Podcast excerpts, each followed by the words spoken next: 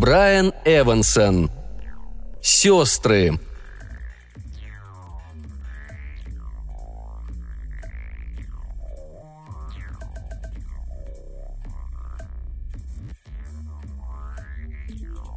Мы только что переехали и пока ничего не успели сделать своим соседям. Мы были совсем одни на краю квартала, и Милли уже начала жаловаться. Неужели и здесь мы почти не будем выходить из дома? Неужели не можем, по крайней мере, объединиться, чтобы отметить праздник? «Это не наши праздники», — объяснила мама. «Мы не такие, как они». Милли лишь топнула ногой.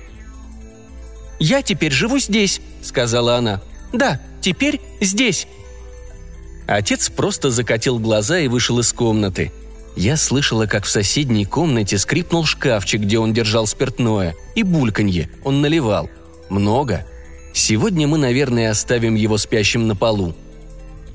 «Нет», — сказала мама, — «ты не здешняя. По крайней мере, они не примут тебя за свою». Милли повернулась ко мне. «Я что хочу сказать? Ты знаешь, чем они занимаются?» – спросила она. Она обращалась как будто ко мне, но на самом деле сказала это маме, поэтому я даже не дала себе труда кивнуть. «Это безумие! Один праздник предполагает подарки в ярких упаковках. Смеющийся человек забирается на крышу и бросает их в трубу камина. Если там горит огонь, подарки сгорают. Это считается забавным?» Как бы это сказать? Да, мне так кажется. И маме тоже. И я это знала но она только покачала головой. «Где это ты такое слышала?» – спросила она. «Да говорят», – сказала Милли. «Я делаю над собой усилия, чтобы быть в курсе. И еще», – сказала она, постепенно подбираясь взглядом ко мне. «Берут большую свечу, разминают и делают из нее девять свечей, а потом зажигают, не поднося к ним пламя».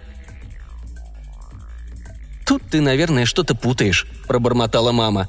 И еще, смотришь на себя в зеркало до тех пор, пока не начинаешь видеть сквозь кожу, и тогда рисуешь собственное сердце и высылаешь рисунок кому-нибудь в письме.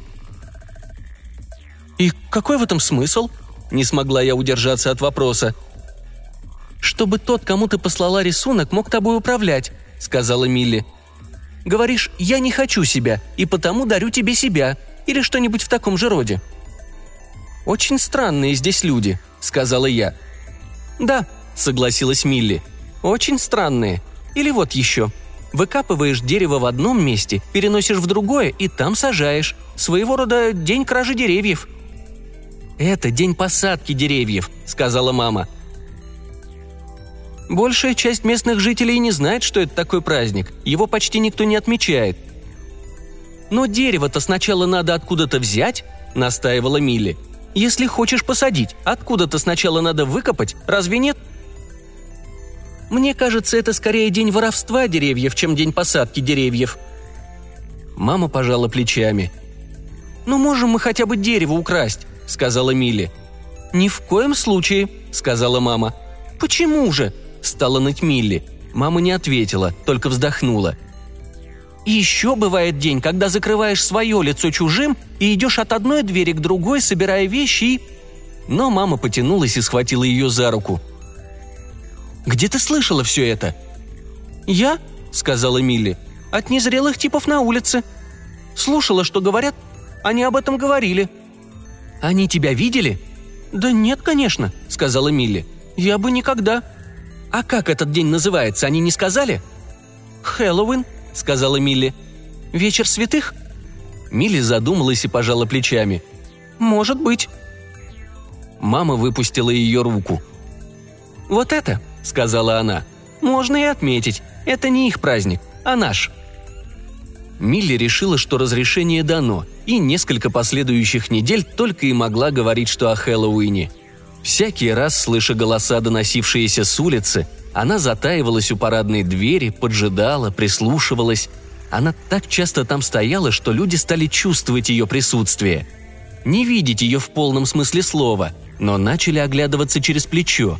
Им все сильнее казалось, что они что-то упустили. «Смотри, не попадись, Милли», – предостерегла ее я. «А то будет как с тетей Агнес». «А что было с тетей Агнес?» – с невинным видом спросила она, но, увидев выражение моего лица, сказала – «Шучу, не волнуйся, не попадусь». Милли большую часть времени проводила вне дома, собирая сведения об этом празднике, проникаясь отношением к нему местных жителей. Отцу это не нравилось. Он все чаще прибегал к спиртному из шкафчика, которое, вероятно, от того, что он сам его готовил, как ни странно, никак не кончалось. Вскоре он уже проводил большую часть времени в бессознательном состоянии на полу. Так что стены дома стали расплываться по углам. Маме приходилось пинать его, чтобы привести в полутрезвое состояние, а не то придется нам перебираться на другое место, если вообще сможем найти таковое. Примерно через две недели Милли собрала всю семью, чтобы доложить о том, что ей удалось узнать. Как выяснилось, она побывала в учебном центре и там, заняв наблюдательную позицию в раздевалке, обогатилась целым рядом кратких сведений, касающихся истинной природы Хэллоуина. Среди прочего, она узнала, как вырезать тыквы, придавая им формы голов, отвергнутых и Адом и Раем, какие требуются костюмы, под чем она подразумевала своего рода заменитель кожи, прикрепляемый поверх истинной кожи – хотя местные использовали искусственный кожзаменитель, а не настоящую кожу, как мы уже было хотели. И как делается вызов у порога. По ее словам, надо шлепнуть хозяина дома перчаткой по лицу и сказать что-то вроде «Примешь ли ты шутку от моей руки или смиришь эту самую руку угощением?»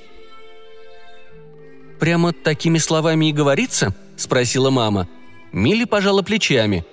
«Да нет, не совсем. Я немного подправила. А насчет шлепка перчаткой? Это тоже мое усовершенствование, признала Милли. Но, как сказала мама, усовершенствовать этот праздник мы не будем. Если уж отмечать его, то так, как это здесь принято. Надо приспособиться. «И даже кожзаменителю?» – спросила Милли. Мама заколебалась. «Ты какую-нибудь конкретную кожу имеешь в виду?» – спросила она. «Не ту, что сейчас на тебе?» «Ну да», – сказала Милли. «Именно так. Мама заколебалась и задумалась. Из соседней комнаты, пошатываясь, вышел отец. «Черт, пусть девчонки повеселятся!» Мама пожала плечами и уступила. План состоял в том, что я привяжу нынешнюю кожу Мили к стулу, а она привяжет мою к другому, и она отведет нас к новой искусственной коже, которую имела в виду. «Тебе понравится», – заверила она меня – как примеришь новую кожу, не захочешь возвращаться. Но вы все же вернитесь», – предостерегла мама. «Разумеется», – сказала Милли, хотя потому, как это было сказано, я поняла, что вернемся мы с неохотой. Привязывание нынешней кожи Милли прошло гладко, особенно от того, что она не спешила выселяться из нее, пока кожа не окажется надежно прикреплена к стулу.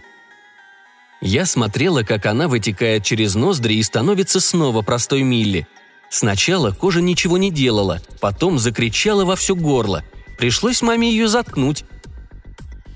«Что, по-твоему, она помнит?» – спросила Милли почти шепотом, напоминающим шелест бумаги. «Она знает, что я ею пользовалась». «Должна что-то знать», – сказала я. «Иначе не кричала бы».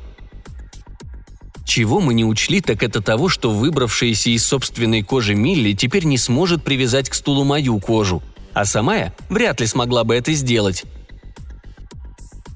«Может, сходить и взять кожу у кого-нибудь в долг?» – прошептала Милли. «Принести сюда и сделать, что требуется?» Мама вздохнула. «Я сама сделаю», – сказала она. Она крепко привязала меня. В этом у нее было больше опыта, чем у нас. А также, пока я все еще находилась в собственной коже, затолкала мне в рот тряпку. Так было проще – Тогда я стала извиваться в коже, медленно отделилась от нее и, тяжело дыша, вытащила себя наружу. Милли мимолетное видение вела меня. Все еще тяжело дыша, я старалась не отставать. Мама стояла у двери, скрестив на груди руки и смотрела нам вслед. Хорошо было чувствовать себя на свободе, хорошо потянуться. И что нам утруждать себя добыванием новой кожи, думала я – я поделилась этой мыслью с Милли, и она меня отругала. «Это важно», — сказала она. «Мы познакомимся с ними, посмотрим, как они празднуют.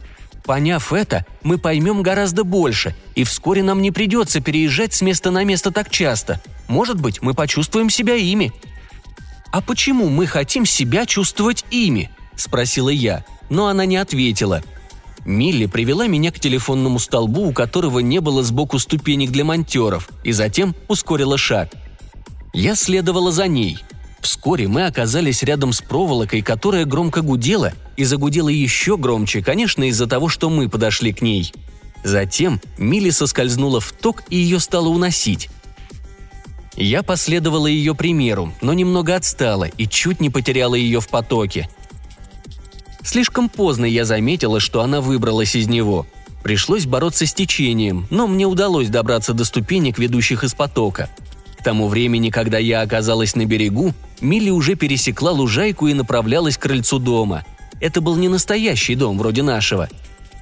С первого взгляда возникало ощущение, что он выстроен лишь из кирпичей и звездки и дерева, и вряд ли простоит более нескольких десятков лет и крепко укоренен на этом месте – что толку от такого дома? Что вообще заинтересовало в нем Милли, я не могла понять. «Смотри», — сказала она. И тут же на крыльце появился полускрытый кустами какой-то манекен в черной оборванной одежде, со старческим лицом, длинными седыми волосами, в темной остроконечной шляпе и с глазами, как горящие угли. Мы осторожно приблизились, но что-то в этом манекене увидело нас иначе, чем местные, и он закудахтал, помаргивая — «Что это?» – спросила я. «Какая-то движущаяся статуя?» «Можешь забраться в нее», – сказала Милли. «Давай, забирайся». Так я и сделала. Не то чтобы забралась, но быстро втекла. Ощущение было совсем не такое, как в плотских кожах, которые я обычно занимала. Но здесь мне казалось тесно. Руки двигались едва-едва, что-то мешало. Голова поворачивалась лишь на несколько сантиметров во всех направлениях. Ноги не двигались почти вовсе – Через мгновение ко мне втиснулась еще и сестра. «Привет», — сказала я. «Тут тесновато». «Не ворчи», — ответила Милли. «Места предостаточно».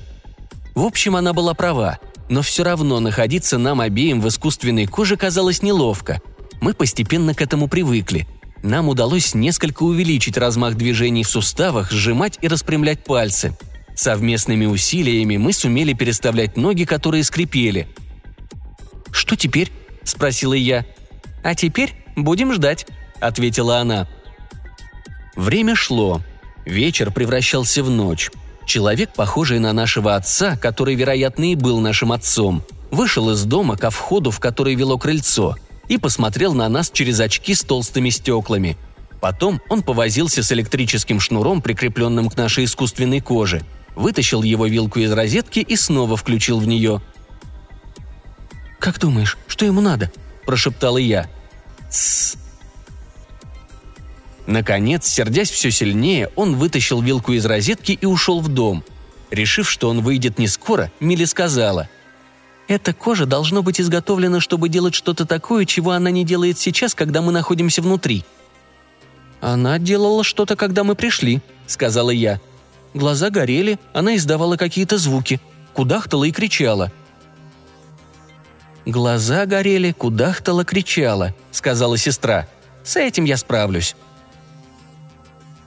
Она стала искать что-то в нашей коже, и крыльцо озарилось красным светом, а динамик, вделанный в искусственную кожу, стал издавать такие звуки, как великан, которого душат.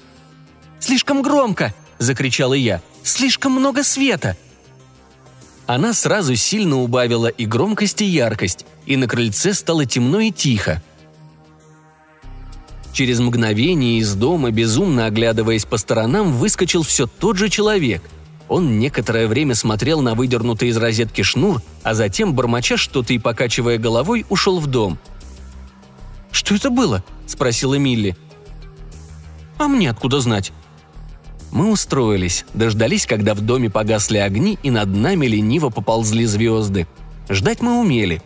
Ночь приближалась к концу, а мы все ждали – «Чего ждем?» – спросила я сестру. «Шш, ждем нужного дня, когда начнется Хэллоуин». Взошло солнце, и в коже стало тепло. Я потянулась, запуталась в миле и стала толкать ее локтем, чтобы подвинулась. Медленно разгорался день. Семья вышла из дома ко входу, в который вело крыльцо. Сначала отец, похожий на того, которого мы видели вчера вечером, потом два незрелых типа – Затем еще женщина, которую мы приняли за их мать. Солнце прошло над нами, не прямо через зенит, а ближе к одному краю неба. Наконец, жители дома, или по крайней мере члены какой-то семьи, один за другим вернулись. Я не уверена, что это были те же самые. Солнце уже стало садиться, когда я поняла, что вместе с нами в коже находится кто-то еще, от чьего присутствия Милли прижимала меня к коже так, что я начинала вытекать наружу. «Привет, мам», — сумела проговорить я. «Говорю вам, девочки, что можно отмечать один праздник, а вы думаете, что это позволяет вам гулять всю ночь?» «Нет», — сказала я. «Я просто... Прости, мам». «Даже не предупредили», — сказала она. «Чем я заслужила такое отношение?» «Мы ничего плохого не делали», — сказала Милли. «Мы даже далеко не ушли». Мама повернулась к ней. «А ты?» «Хочешь, чтобы с тобой стало то же, что с тетей Агнес?» — сказала мама. «Нет, мам», — сумела выговорить я. Она долго молчала. Я думала, она потащит нас домой, что праздник для нас закончился, не успев начаться. Мама вздохнула. «Разберемся с этим завтра, чтобы к полуночи были дома», — сказала она. «Прямо отсюда к проводам и затем домой, без остановок». «Да, мам», — сказала я. «Милли?» «Да, мам», — сказала она. «Хорошо», — сказала мама и исчезла так же неожиданно, как появилась. Было просто темно, Гудели уличные фонари, когда народ стал собираться небольшими группами по два, по три человека. Все в особых ложных кожах, туго натянутых на их собственные. Это были незрелые типы, лет 12 или менее. Их неизбежно сопровождал один взрослый из местных, который был без фальшивой кожи, но стоял со сложенными на груди руками на краю тротуара вдалеке от крыльца. «Им что, не разрешают подниматься на крыльцо без ложной кожи?» – спросила я. «Не знаю», – прошептала Милли. «Если так, то чего они вообще приходят, если у них нет ложной?» Среди тех, кто поднялся на крыльцо, были люди в кожах, напоминающих животных, а также покойников. Другие выбрали себе кожи, которые мне ничего не напоминали. Странные сверкающие фигуры с глазами, как у насекомых. Лица, скрытые под вуалью, на груди странные символы. Было даже несколько в устрашающих костюмах шутов – «У них у всех разного рода кожа?» – спросила я. «По-видимому, разного», – ответила Милли. «У них разнообразные кожи». «И что в этом хорошего?» – сказала я, но на это у сестры не было ответа. Они поднялись на крыльцо, прошли мимо нас, остановились перед дверью и позвонили. Когда дверь отворилась, все закричали ритуальную фразу «Сладости или гадости»,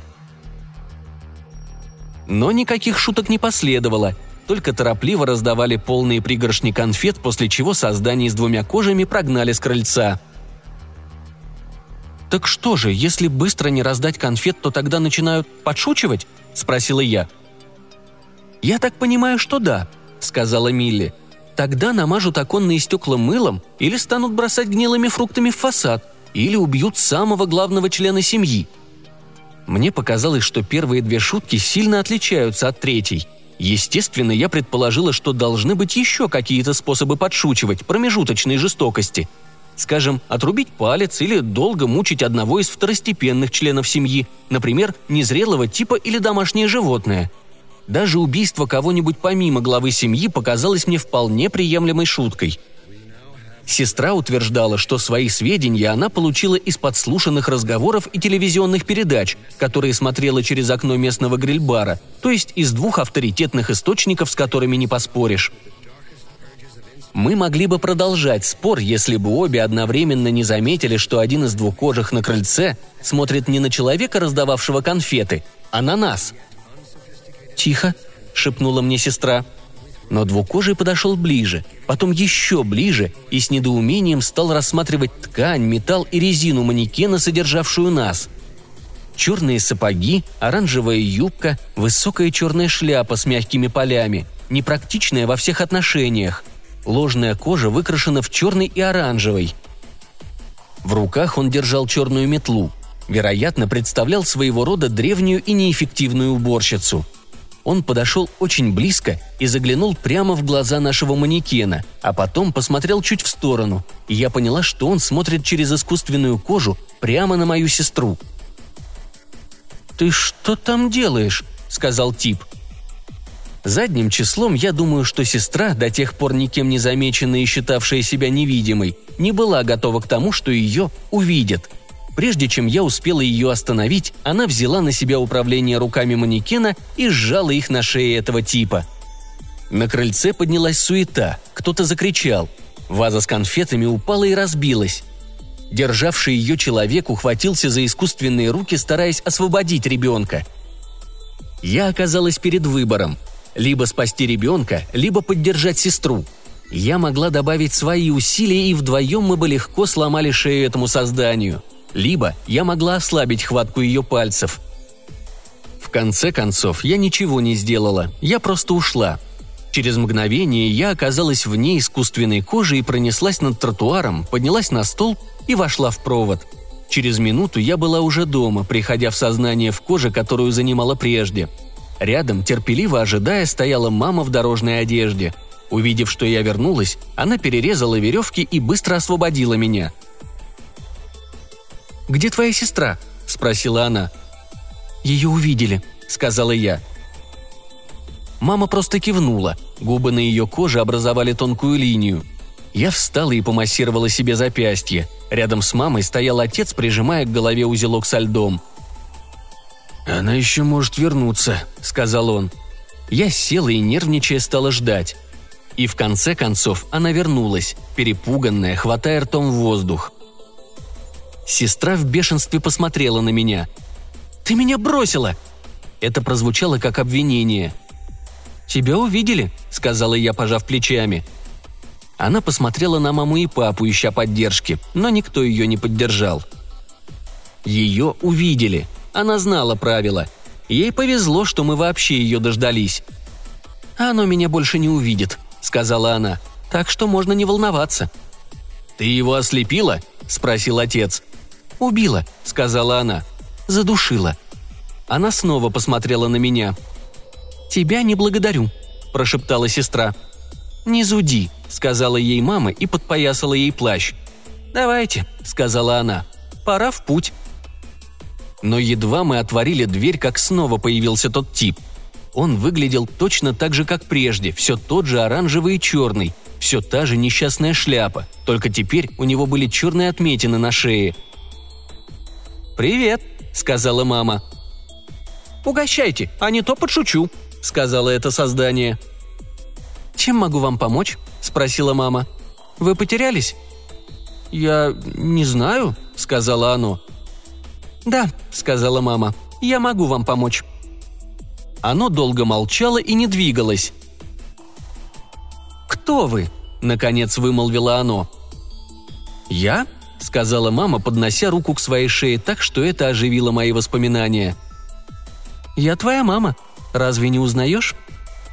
Вот так наша семья увеличилась на одного члена. У меня появилась еще одна сестра – Милли этому не слишком обрадовалась, но я была чрезвычайно рада. «Еще одна сестра», — думала я, вспоминая все, чему смогу ее научить. «Еще одна сестра», и я ее действительно научила и любила ее весь остаток вечера. До того самого момента, когда часы пробили полночь и праздник закончился. Тогда мы ее съели.